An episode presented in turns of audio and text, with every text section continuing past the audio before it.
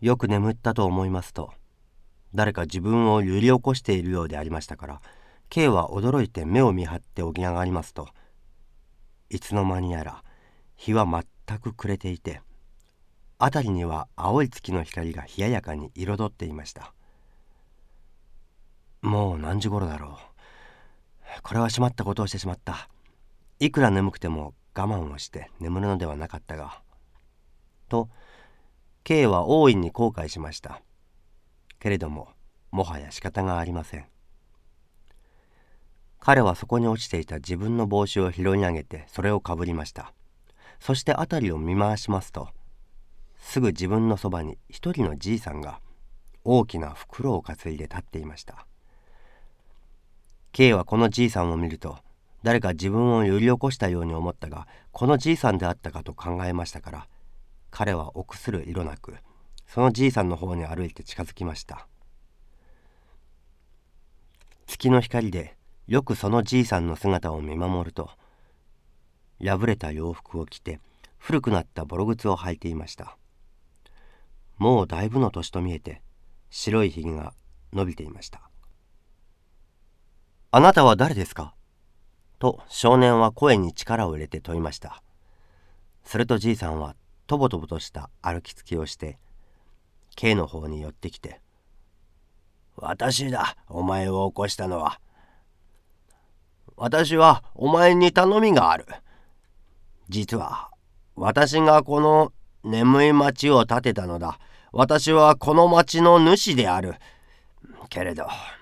お前も見るように私はもうだいぶ年を取っている。それでお前に頼みがあるのだが一つ私の頼みを聞いてくれぬか？とそのじいさんはこの少年に話しかけました。K はこう言ってじいさんから頼まれれば男子として聞いてやらぬわけにはいきません。僕の力でできることなら何でもしてあげよう。K はこのじいさんに誓いました。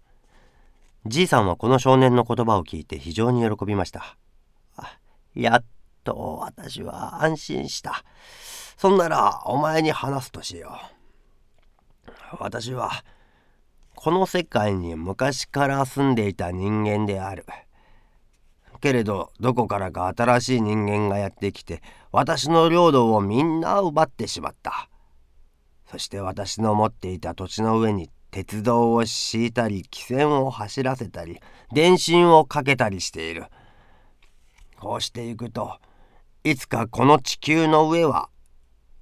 本の木も一つの花も見られなくなってしまうだろう。私は昔から美しいこの山や森林や花の咲く野原を愛する。今の人間は少しの休みもなく疲れということも感じなかったら瞬く間にこの地球の上は砂漠となってしまうのだ。私は疲労の砂漠から袋にその疲労の砂を持ってきた。私は背中にその袋を背負っている。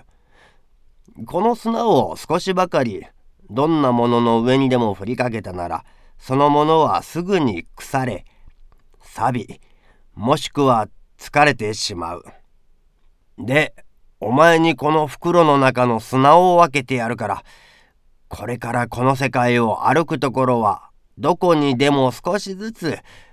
この砂をまいていってくれい。とじいさんは K に頼んだのでありました。少年はじいさんから不思議な頼みを受けて袋を持ってこの地球の上を歩きました。ある日彼はアルプス山の中を歩いていますと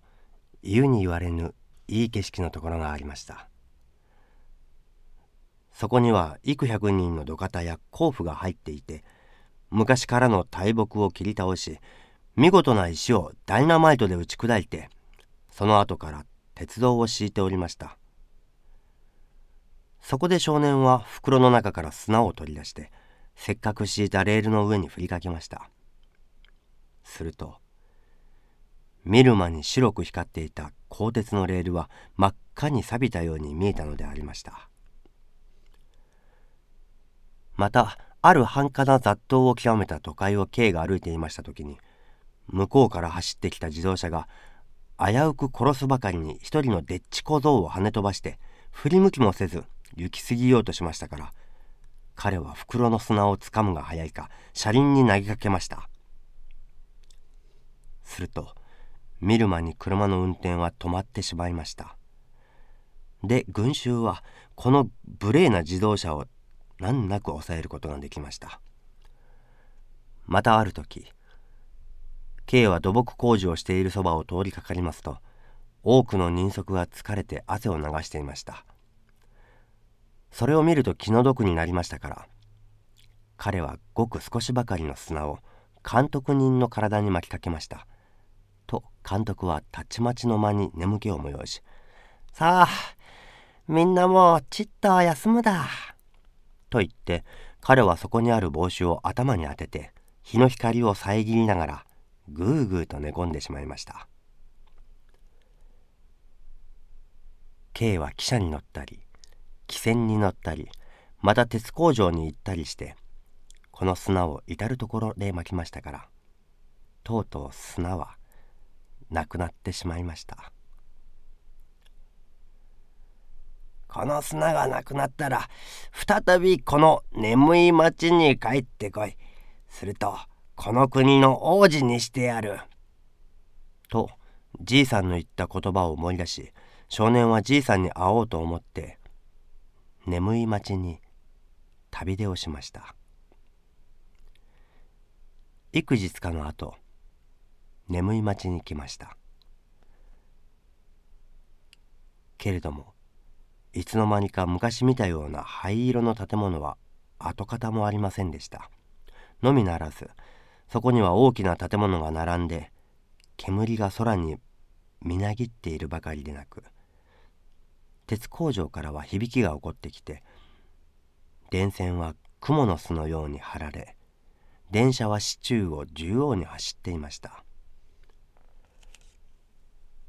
このありさまを見るとあまりの驚きに少年は声を立てることもできず驚きの眼を見張って一生懸命にその光景を見守っていました。